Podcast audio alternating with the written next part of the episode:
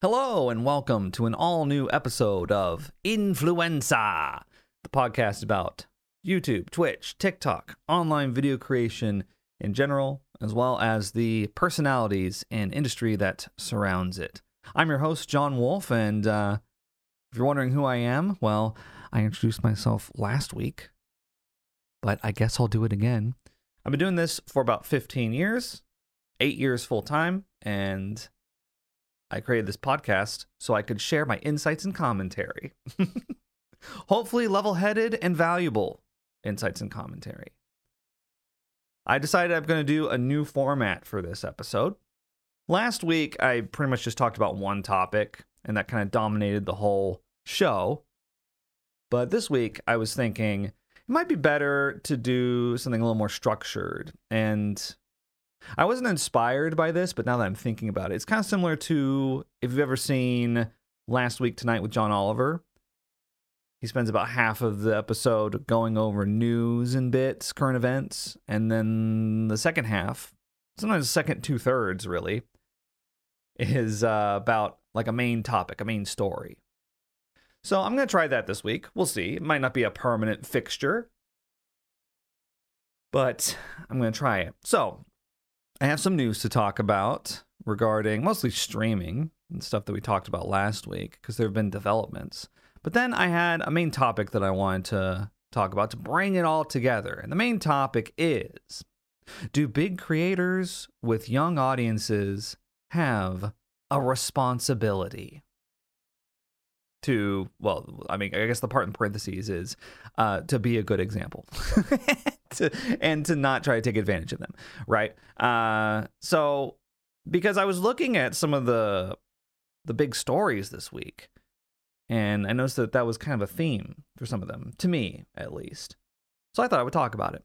Let's talk about first. Last week we mentioned Adin Ross, big Twitch streamer, almost 8 million followers, who was plugging competing streaming platform Kick quite a bit.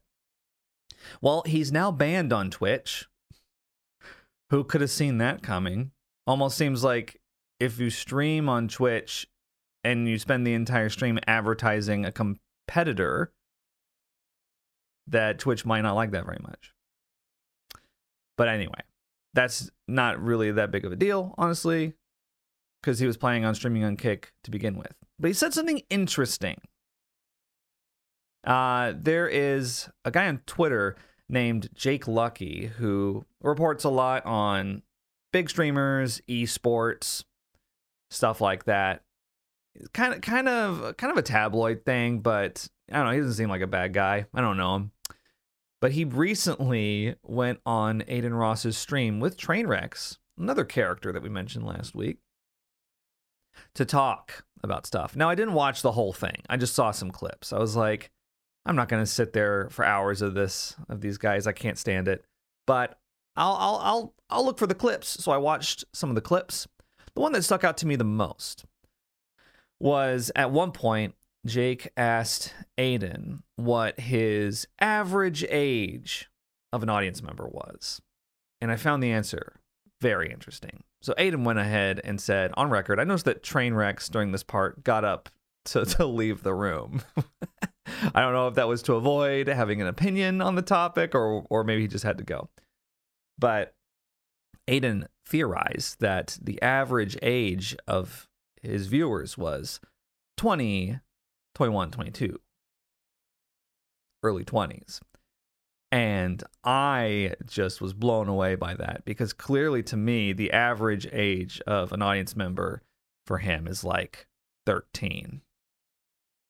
And that's the case with a lot of these big streamers. It's it's a lot of tweens and teens, specifically teenage boys. Now, I don't really understand the reason for this phenomenon, but it's something I've noticed over the years. It's not just Adin that thinks this. It's not just Adin. One of the biggest creators in the entire world, Mr. Beast.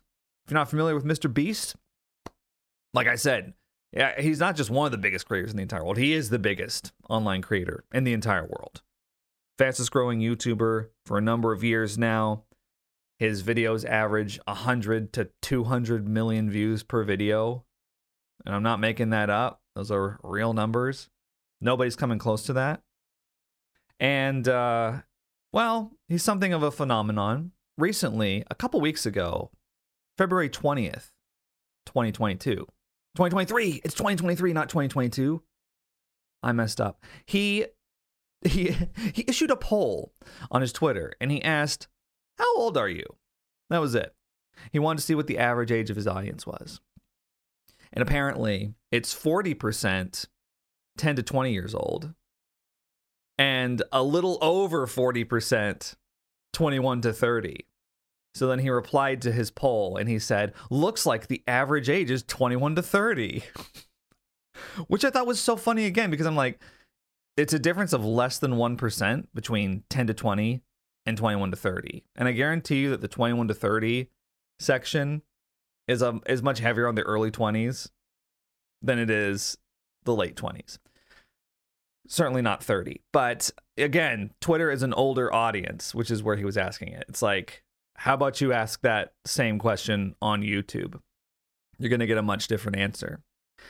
And this is something that I've noticed with a lot of creators dating way back. A lot of creators that have very young audiences tend to deny that they have this age of audience. Notoriously, uh, I remember seeing an interview with Jake Paul back during his peak years ago. If you're not familiar with Jake Paul, notorious YouTuber turned boxer now, celebrity boxer now. Um, he, oh, how to, how to describe Jake Paul? It's like lowest common denominator YouTuber. You know, he just did a lot of, you know, rambunctious things. Early 20s guy, a lot of that early 20s energy. He's all about the grind, owning a Lambo, you know. He made a whole song about it called My Teachers Never Taught Me That. How to make my paper stack, how to buy a Lambo cash. I remember the lyrics. It made an impression on me. So, yeah, Jake Paul, you know, brother of Logan Paul, the uh, guy who filmed himself in the Japanese suicide forest that made national headlines, international headlines even. He had an interview just a couple years ago. I remember seeing a, a Nerd City video on it, which is a very good video if you're looking for a rundown on Jake Paul. And he was asked a similar question of like, what do you think the average age of your viewers is? And I can't remember exactly what he guessed. I think he guessed something like 16, 17. Which is funny because the average age of his audience was proven to be much, much younger than that, below teenage uh, age. And, you know, like I said, this is something that's been going on for a long time with a lot of different creators that hit it big on these platforms and they it's like they don't seem to understand. They're in denial about the fact that they have a lot of young viewers, very young. Take me for example. I have a much older audience, and that's something I've been very sensitive to and like definitely want to double check. I can tell because a lot of the comments that I get are properly spelled. I can tell, however, sometimes when a video pops off on my YouTube channel, I- will know because all of a sudden I'll start getting a lot of little kids with Five Nights at Freddy's avatars commenting, misspelling very common words and things like that, not using punctuation, posting like paragraph long run on sentences that don't make any sense. You know, and I'm I'm sitting there and I'm like, this is a nine year old right here, because generally the comments that I get are from adults. You know, you just kind of learn over the years how to tell the difference. But like you go to the comment section of an average Mr. Beast video and it's like it's like stepping into a kindergarten over there.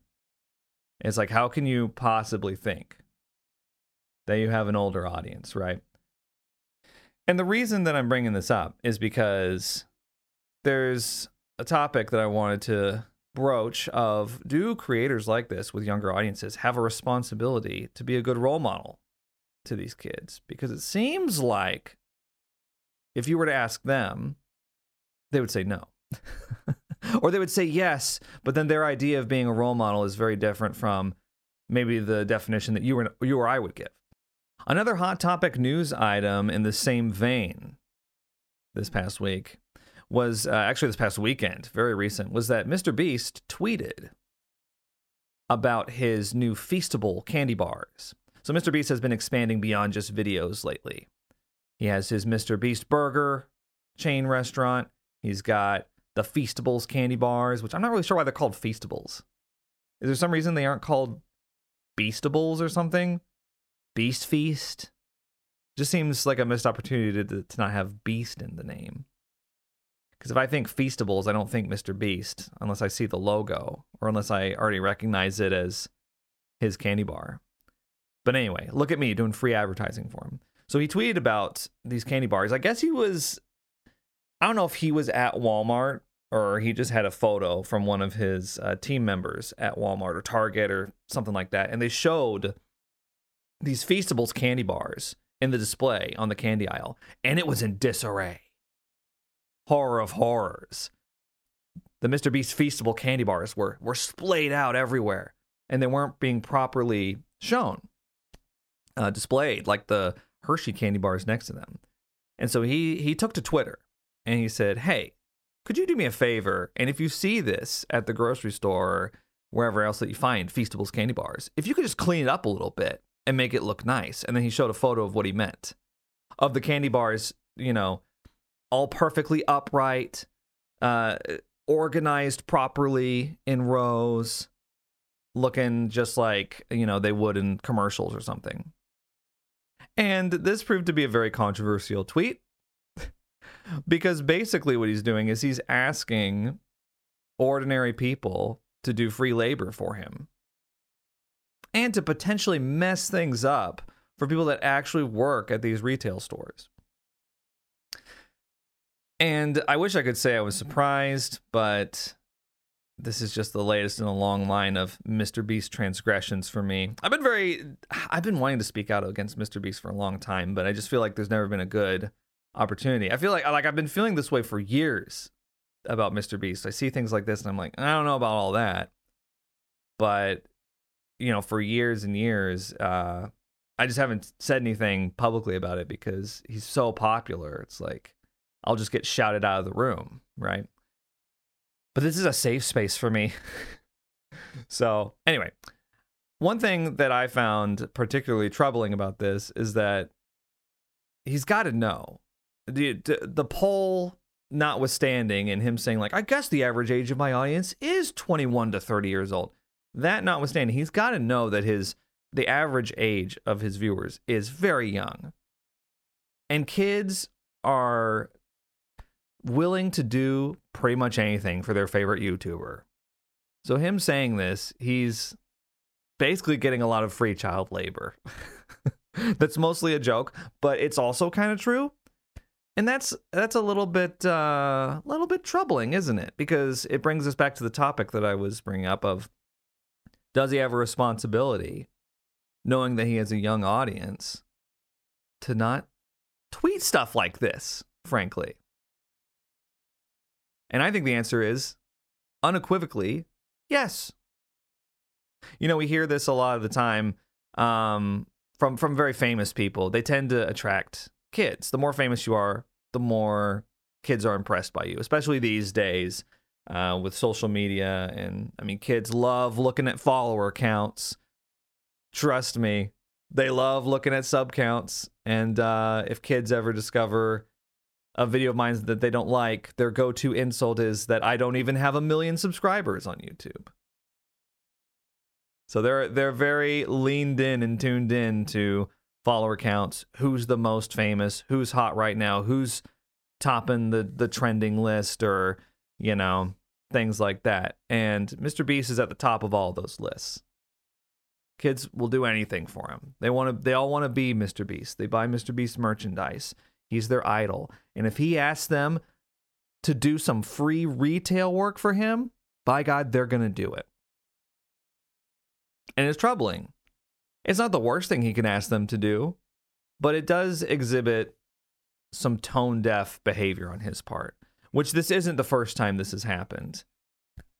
I remember um, a few months ago, I was pretty put off by this. Um, Mr. Beast made a mall appearance because they were opening, I think it was a Mr. Beast burger chain in the mall. It might have been like a Mr. Beast cookie stand or something. I don't know.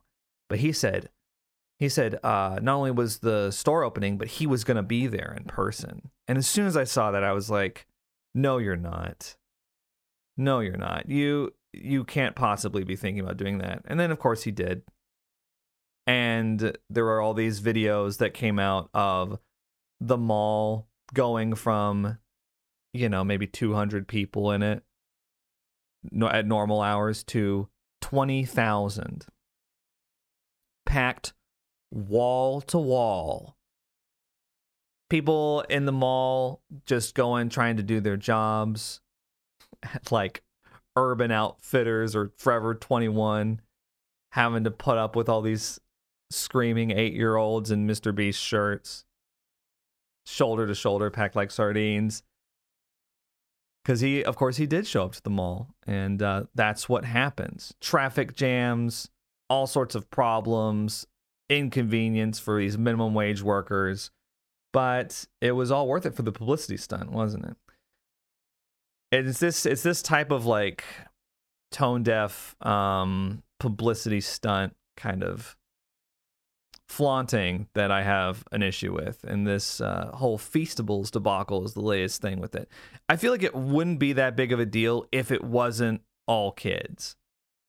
Because kids, you know, they're kids. they're not adults. I feel like I'm just stating really obvious things right now, but they're they're obviously if you if you pack 20,000 kids into a place, it's going to be different than packing 20,000 adults. Well, well, hopefully. We've all seen the Black Friday videos. But anyway, to bring it back to my point was um, big creators like this have a responsibility. You can't just you can't just do normal things anymore. That's what comes with the territory. You want to be mega famous. You want to have uh, you know, 8 million followers on Twitch. Make streams with uh, LeBron James and stuff. Well, congrats on the fame, but what also comes with it is now you have a lot of eight year olds out there looking up to you. So when you do things like stream yourself watching porn on Kick, for example, Adin Ross, or similar things, or, or say ugh, he made a he made a video recently titled um, Adin Ross did at least not Mr. Beast. He made a video recently. The title was uh, "There are only two genders." And it's like you have a responsibility with all these kids watching you. You're you're you are a children's entertainer, Adin Ross. You are a children's entertainer, Mr. Beast. And with that comes responsibility. You can obviously, you know, it's a free country. You can shirk the responsibility all you want, but then don't be surprised when you get some backlash. All I'm saying. I guarantee you, because right now this Feastables thing with Mr. Beast is, well, it's not going over too well. And I guarantee Mr. Beast is surprised by this. Because a lot of times with these big creators at the top, they're so in their own world that they don't understand the, the daily lives of normal people anymore. And they kind of get caught up in just their own stuff so much that they don't stop to think about these things. It's an unfortunate side effect of all this fame and money, but I don't think there's much more tone deaf that you could do as a multi, multi, multi millionaire than ask people to retail work for your candy bar product for free. Specifically, all the eight year olds in Mr. Beast shirts that are playing as your Fortnite skin in Fortnite on the weekend. All right, I think we've pretty easily answered the question in the title of the episode. Do big creators have responsibility? The answer is yes. Wow, what a shock. Right, but what about more everyday creators? What about people like you and me? What responsibility do we have? Should we should we stop cussing? Stop swearing? Stop stop dropping the F bomb? Because hey, there somewhere out there there may be an 8-year-old watching. And I think the answer to that completely depends on what type of content you're making and who your target demographic is. For a lot of people on YouTube, whether they realize it or not, their target demographic is eight year olds. A lot of gaming channels, I think, don't realize this. I, I've seen so many big gaming channels out there that when you look at the stuff they upload, it's Minecraft, it's Roblox, it's Fortnite. There's not a not an M-rated game in sight. They censor themselves because they don't want to get demonetized on YouTube, right? So they don't curse. Maybe they even put on kind of more of a child-friendly voice. And I feel like it's looked upon a lot of the time as, well, this is just what you do as a YouTuber. This is the type of content that really makes it on the trending page and and goes viral and and gets more followers is this style of content. It's kind of looked at as a, as a style of content, really. I think sometimes people get really caught up in that and they don't realize that what they're doing is they're making a kids show. So what what responsibility what responsibility do those people have? And I think I think it's just it's something you've got to be aware of. Like for my channel, for example, for my YouTube channel, I play. I, I'm like my my videos are decidedly not aimed at children. I still have children watching me against my will. you know, I I appreciate you know I appreciate anybody that watches, but you know when I make videos, I don't have kids in mind. I have adults. So I make a lot of old man references. You know, I play mostly M rated games. I swear. I, you know, generally act like I would around my adult friends and peers. I don't act like I would uh, when I'm with my niece and nephew, who are, you know, less than 10 years old. I completely, I, I put on a different voice when I'm around them. I don't swear. You know, I, I laugh at their jokes. If I'm if I'm playing a game, and there's some little kid character that makes a, a joke, I'll probably just say like, "Well, that was a stupid thing to say in the video." Right. Uh, my point is completely different personality, completely different demographic. But uh, you know, I think you just need to look at your own content and decide like, is this really for kids? Like, genuinely look at it and be like, even if it's not intended for kids, am I creating it in a way that's mostly appealing to children? which is an easy trap to fall into. And it's not it's not so much a trap. I don't mean that when I say trap. It's it's it's an easy um unintended position to put yourself in, I'll say. Because like I said, a lot of the most popular content on YouTube is geared towards kids. And that's fine if you want to do that. You know, I know plenty of I've, I know I know plenty of YouTubers, a lot of whom are my friends who really excel at that because they're good role models is the key you know they, they don't swear in their videos. They play stuff like roblox and minecraft and and these things that are aimed towards children right? But then they're they're good people. They don't do things like load up their stream and say let's go straight to pornhub. They don't do things like uh, i'm going to ask my audience to rearrange the candy bars at the retail store. They they have proper responsibility and they have perspective on things. I remember hanging out with one of my friends actually um, at uh, a convention one time, and I would say that they're a family-friendly YouTuber. I won't say who they are, but they're very they're very popular. And I remember um, we were just like hanging out, and um, they had some younger fans come up to them and be like, "Oh, are you so and so?" And they were like, "Yeah," and they took a picture and then the kids walked off. And I remember afterwards, they were talking to me about it, and they were like, "Did you hear those kids swearing?"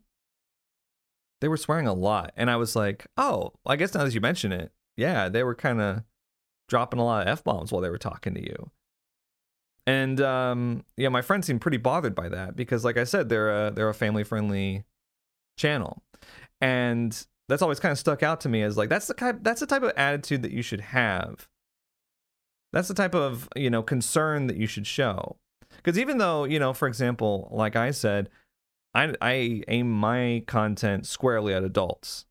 I'm sitting there making friends references, you know, all this millennial crap.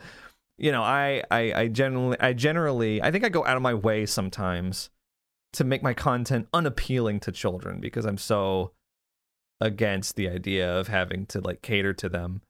Um, but it's uh, I I get concerned too because I remember I played Five Nights at Freddy's the game before it blew up before it became this worldwide beloved by children phenomenon back when it was just an indie horror game. And so of course you know I played through the whole thing and I was swearing up a storm you know just acting like I normally do because I was looking at it as like this is a game for adults. It's a horror game it's it's scary. Kids wouldn't like this, and of course, this is before kids started liking that.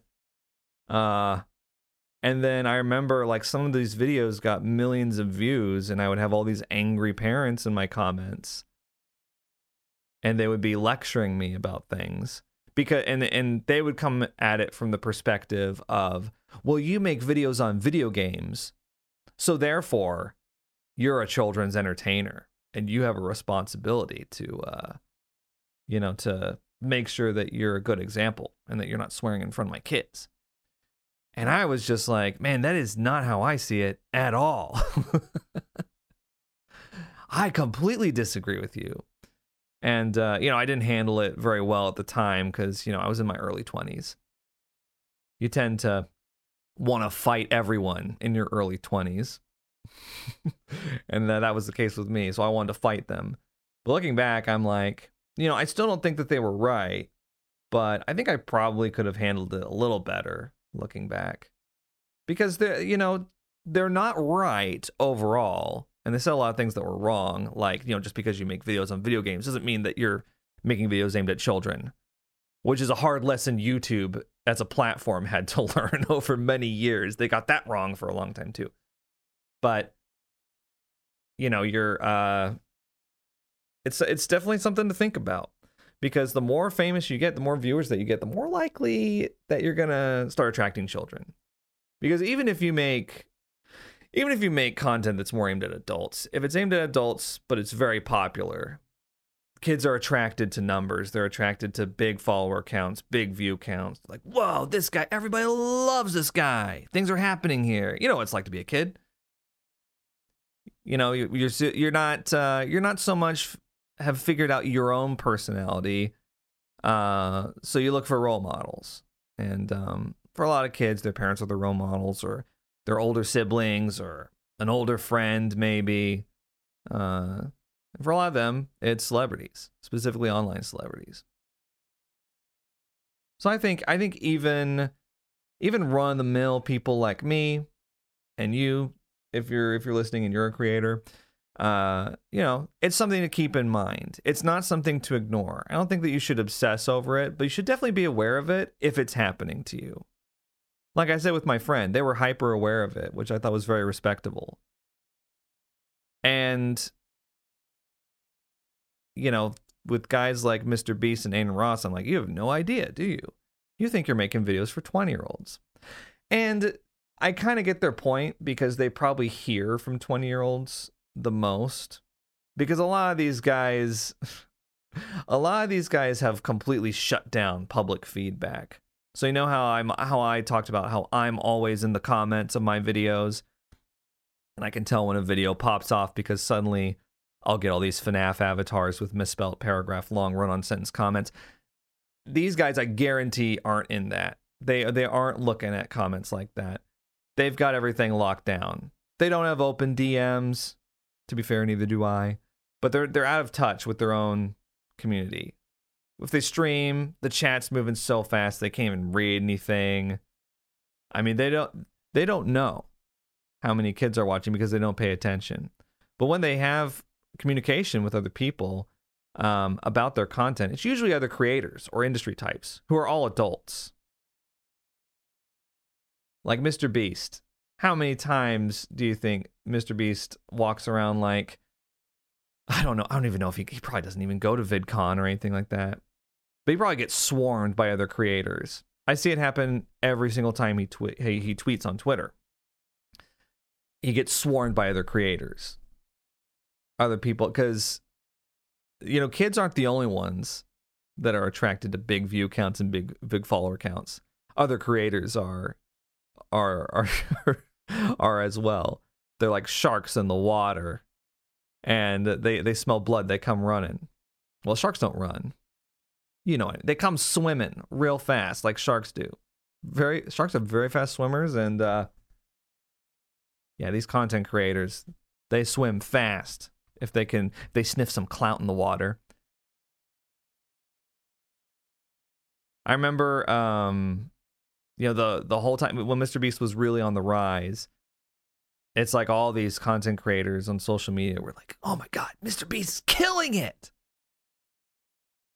And it's like, yeah, you know, I'm not I'm not saying there's anything wrong with being an adult and liking Mr. Beast. Because there's plenty of you out there. I don't want to completely alienate you by saying it's only kids. Hey, I like Mr. Beast. I watched that Squid Game video. I watched some Mr. I've watched some Mr. Beast videos and I've been entertained by them. They're they're they're well produced, entertaining videos. But I'm saying it does get annoying. it does get a little annoying. Anyway, what was I saying? Right. This is um you know, this is not just Mr. Beast, but a lot of these big creators. If you're a big creator, other creators know who you are. You know, it's uh I think it's something that's exhibited with stuff like the streamer awards, which is coming up next week. The streamer awards. We got to talk about that at the end. A lot of people on the on these award nomination lists, you may not know who they are, but when it comes to streamer of the year, I mean, these guys are these guys are on on everybody's radar. That's uh that's serious about the industry anyway. And uh you know, those are the people that you generally hear from if you got everything locked down at the top. You know, you're on Twitter, you got your verified only tab. One of the perks of being verified, you can change your feed to where it's only other people that are verified. you don't have to deal with the rabble. Uh yeah, I'm never paying for Twitter Blue, so I'll never experience that. But I imagine it's nice. Some or maybe it used to be before Twitter Blue, before anybody could just get it. Back when it was more just favoritism. Which is basically what it was. I've se- I've seen so many people that got like before Twitter Blue that were verified that I was like, how'd you pull that off? No offense. How'd you do that? Most of the time they knew somebody. But it's really easy for these guys to build an echo chamber. And a lot of times when you do that, you're kind of deluded about your own material, especially when you're spending so much time working that you don't really spend much time reflecting anymore. Like, I think, you know, I don't know, but it seems like guys like Mr. Beast are constantly, constantly working to the point where they don't have any time to sit back and look at things anymore. They're just keeping the ball rolling.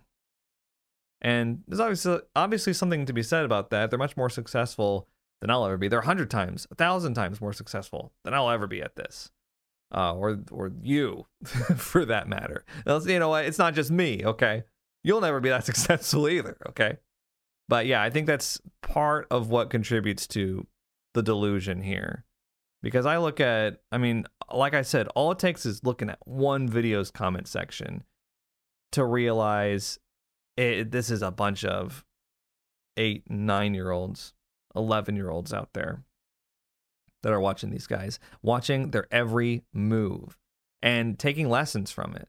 Unintended lessons, sure, sometimes, but lessons nevertheless. And I do think they have a responsibility to pay attention to that and you know, maybe think things through a little bit before they tweet or before they stream something. I think streaming is like a little more difficult not to defend not to defend the streamers too much. But when things are happening in the moment, it can be a little more difficult to uh, get a handle on things than with things that are pre-written and pre-planned like Twitter, Instagram, TikTok, YouTube, right? If you screw up on stream, um, it's it's really hard to backpedal that or erase it from history. Like when I'm recording this podcast, I could say anything, and then I could edit it out if I didn't like it. If I said it and then be like, "Ooh, that didn't feel good to say," or "Oh, people might take that the wrong way," I could just cut it out, and then it's like it never happened. But you can't really do that when you're streaming. Again, not to defend them too much, just bring up a different aspect of the of the service that they provide us. And I think that's I think I've thoroughly exhausted that topic now. We we pose the hard questions on this podcast and we answer them almost immediately with the with the easy obvious answer and then I go into way too much uh, in-depth analysis on it. I'll get better at this as I go along. Let's talk about the streamer awards though. That's coming up before the next episode. So we'll get to talk about the Streamer Awards next week. Ooh. So if you're not familiar with the Streamer Awards, this is uh well obviously it's an award ceremony for streamers right? But there's several of those. What makes this one different is that it's put on by streamers specifically one named QTCinderella who is uh well she's a longtime streamer. I actually haven't really watched much of her content. I think she mostly does just chatting. Let me check that real quick. I'm familiar with Ludwig, who is her partner, but and he mostly does just chatting stuff, uh, React content, things like that. QTCinderella, she yeah, just chatting. Over 3,000 hours streamed of that. Next most popular is League of Legends. Ooh, 780 hours of League of Legends. Well, she streamed League of Legends just the other day. So I guess not just just chatting but uh, a little bit of League as well. Couple hours every stream, it looks like. Play a game. Not bad. But yeah, mostly just chatting, which tends to be, it seems like you get to a certain point with streaming to where you just are like, it's just me now. Nothing to distract you from me. Hey, I've been trying to do that too, so I'm right in there with them. I'm not saying it's a bad thing. But anyway, she hosts the Streamer Awards, which started just a couple years ago. Actually, when did it start? 2019, I want to say, or 2020? I don't know. Does it matter? There have been other like streamer awards in the past, but they've been more like overall content creation. So they've included YouTube and you know for for a time Vine and stuff like that talking about the streamies and the shorties are the two I can think of. And typically YouTubers kind of sweep these categories. Your uh your David Dobrik's and and those types. Ugh, David Dobrik. Uh so the streamer awards was kind of made for just like, you know what? It's just streamers for this. People who do long form live streams, mostly on Twitch, but also on competing platforms and uh, it's been you know i'm never going to be nominated for an award on there or or much less win one but when i look at the nominations i'm like okay well this makes a little more sense than when i see it the streamies or shorties. Because when i see the streamies or the shorties nomination list i'm just like who? What? It's it's all this like i mean you talk about children's entertainers. That's pretty much all it is at those things. Maybe not the shorties so much but the streamies definitely. Uh I'm not saying I'm not trying to take anything away from people that have won a streamy, but just typically when I see their nomination lists, I'm like, it's all these, you know, the oldest person on there is like 22, like of any nomination. That's actually that's actually kind of similar with the streamer awards, but I feel like it's a little more. I don't know. I feel like it's a little more fair, and uh, it's as fair as an award ceremony in this industry can possibly be, considering how cliquey it is. Because uh, a lot of the streamer awards, it's like, well, there's just certain people that deserve to be nominated that won't be. But anyway, let's take a quick look through the Streamer Awards nomination list, shall we? Just a quick one. Like I said, it's coming up, so uh, we'll be able to take a look back at the results. I'm going to do some predictions, actually. That might be kind of fun. All right, so I just went through all the categories. I actually voted for a lot of them recently. Voting is closed now, unfortunately. So they're tallying them. Although um, the way that winners are decided for the streamer awards are it's 70% voting and 30% panelists. So they've got kind of these super delegates, if you will, that uh, will greatly influence the winners. Which is interesting. I guess it's to prevent it from being gamed, but at the same time, kind of feel like the will of the people should be honored a little bit it does mean that the more popular streamer will usually win, but that's just kind of how this stuff works. So I'm not going to go through every category because there's like 25 of them. I'll just go through the ones that pique my interest. Okay. So, like this best MMORPG streamer, which I'm not really interested in. I'm rooting against Asmongold, is all I'll say. Best Souls like streamer, Miss Mika is nominated. If you're not familiar with her, she's done a lot of crazy things. Like uh, she's beaten Elden Ring with like a DDR pad, or some some really creative, interesting things. Uh, she's the per- right person I'm thinking of, right? Distortion 2, Lobos Jr., and Lil Aggie are also nominated. Um, but yeah, I think Miss Mika should definitely win this one. There's Best Art Streamer, which is kind of, I think this is probably going to be the Rubber Ross versus Meat Canyon category, but who knows? I think Meat Canyon's probably going to win that one. Best Strategy Game Streamer, Best Chess Streamer, which I'm pretty invested in actually. Best chess streamer, uh, you got Botez Live, who's actually uh, two sisters who are very good at chess and very entertaining. And then you've got GM Hikaru, who's a grandmaster at chess and arguably one of the best players in the world. Uh, Anna Cramling and Gotham Chess. Uh, I think I think the Botez sisters might take this one. We'll see. I'll definitely be rooting for them though. Best League of Legends streamer, which I'm not interested in at all. Best Battle Royale streamer, which again I'm not really interested in at all. Best music streamer, which will I'd be surprised if T Pain didn't win this one because he's nominated. Yeah, if you didn't know, T Pain streams. He's very good at it too. I haven't seen him stream music, but I've seen him stream Call of Duty. He's very good at that. Uh, he's very good at you know being entertaining. Best FPS streamer, best speedrun streamer, Hidden Gem Award. Now, this is an interesting one. It's kind of a, they tossed a bone to the normies with this one. Hidden Gem Award, I believe it's like, in order to get nominated, you have to have less than 100 average uh, viewers. So on this award, we've got King Samalot, Nick Soleil, Hello Neptune, and Average Hans? Avagons? I'm not sure how to pronounce it. And uh, yeah, I don't really have a stake in this. I think it's cool that it's a category. But uh, I also, you know, if the weight of the nominations is the way they say it. Well, it's not the weight of the nominations. The weight of the winners is 70% voting, 30% panelists. But I think that the way that nominations work is just through voting.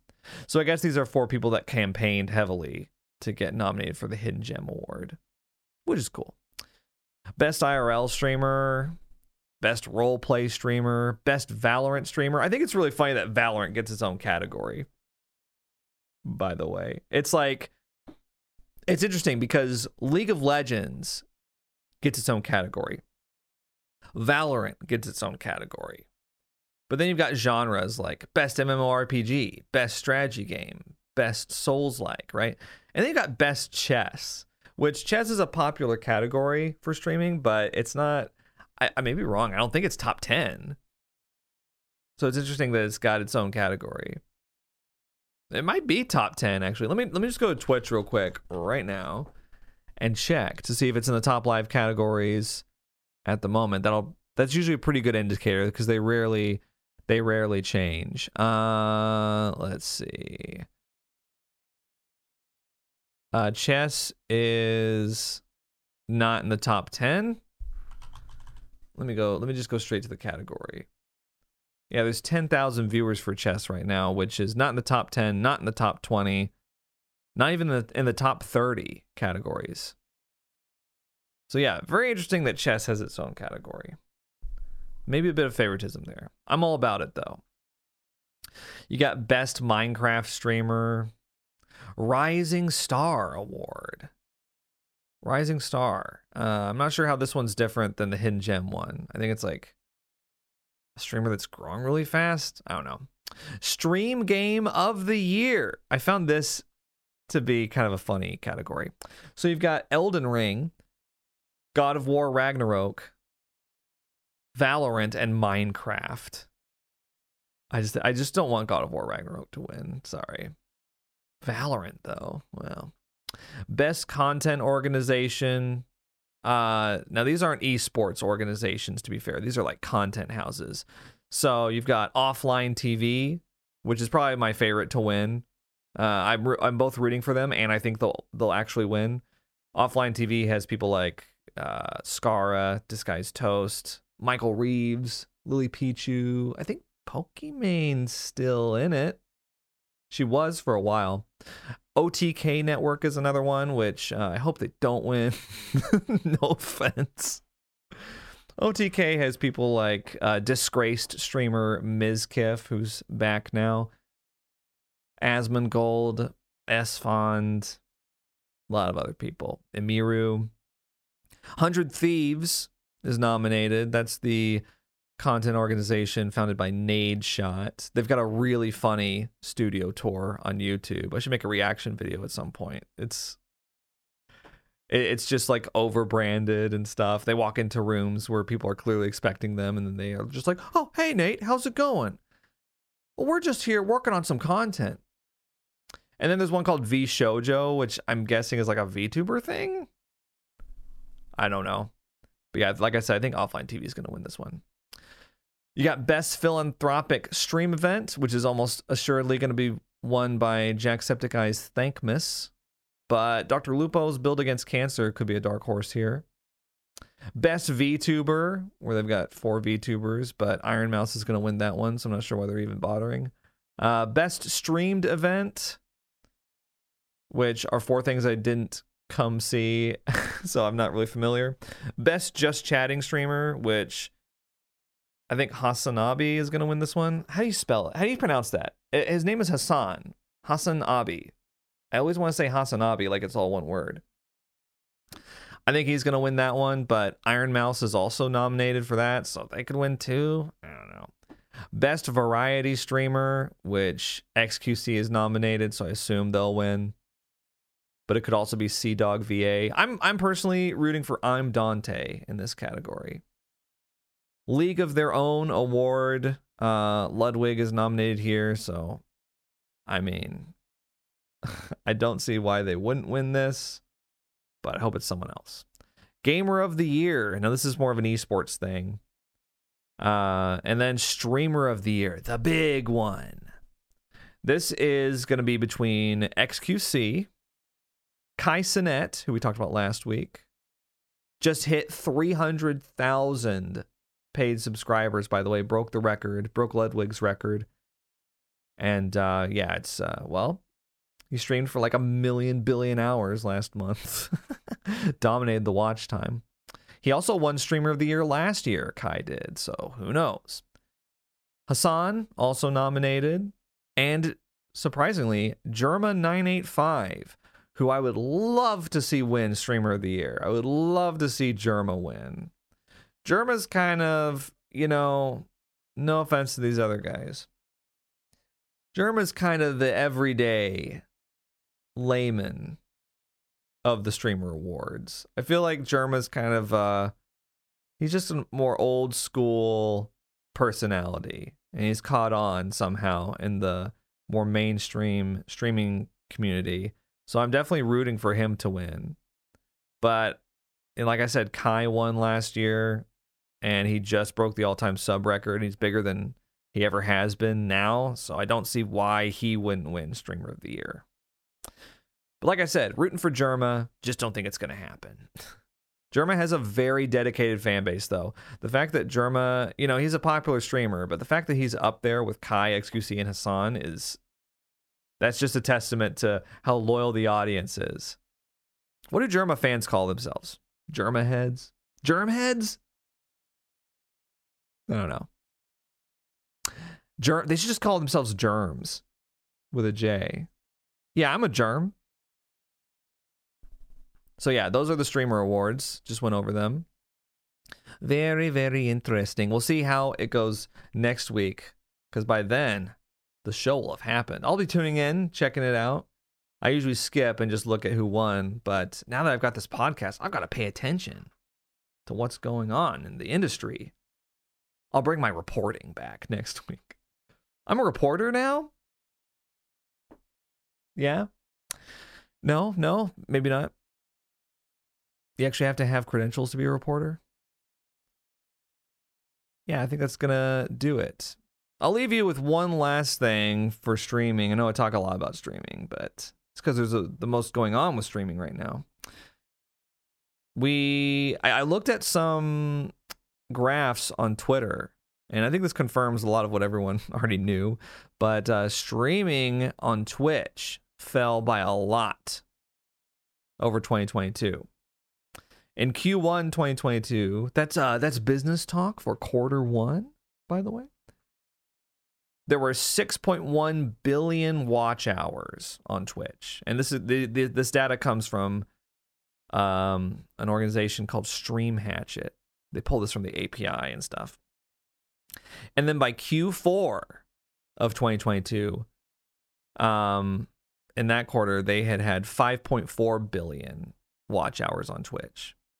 So that's a fall of 0.7 billion watch hours site wide on Twitch, which a lot of that, you know, we could do a whole episode on that, but a lot of that has to do with people going back to work after the pandemic. And I think a lot of people, frankly, got kind of burned out on watching streamers. I think because, you know, the pandemic numbers were good for everybody, but it wasn't going to last.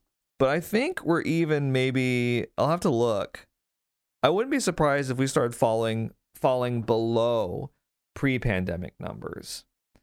Because not only are people going back to work, going back to their regular lives now, but they're also, I think, maybe ready to get back to everything to the point where they're like, I'm just, I don't think I'm going to even spend much of my spare time watching streams because I did it so much over the past couple years people are kind of over it. So I don't know. It's just just something to look out for in the re- in the remainder of 2023. See, I gotta diversify my income. That's why I'm doing this podcast for free. I'm not making any money from it. How do you monetize a podcast? Uh, now, interestingly, Facebook gaming also took a huge plunge. They went from 0.8 billion watch hours in Q1 which is I know a laughable amount compared to Twitch's, to 0.3 billion in Q4. So Facebook streaming took a massive hit. What's most interesting about these numbers though is that YouTube stayed consistent at 1.1 billion watch hours in Q1 and 1.1 billion watch hours in Q4. So if you look at it that way, YouTube streaming has grown a bit just from the fact that it hasn't shrunk. Facebook lost 0.5 billion watch hours over the year. Twitch lost 0.7 billion and YouTube stayed completely consistent. A lot of that is due to some of the, you know, new streamers that they got over the course of 2022 going over to YouTube. But, you know, that's not all of it. I have a feeling some algorithm shifts and some other things may have contributed uh, to it. We'll see if it keeps up though, because this isn't taking into account the new focus that YouTube has on shorts and competing with TikTok, which I imagine is going to get in the way of their streaming focus. So I'm not sure that YouTube streaming is going to stay where it is. I think uh, the shorts are going to kind of take away from that, which they really started leaning into towards the end of Q4 last year. So I you know the, these are just numbers from last year. We'll see how 2023 goes, but it's something to keep an eye on. I will say, you know, like I said last week, though, it it is easy to be like, haha, egg on your face, Facebook gaming, because you know most people don't like Facebook just as a corporation or Meta, as it's called now.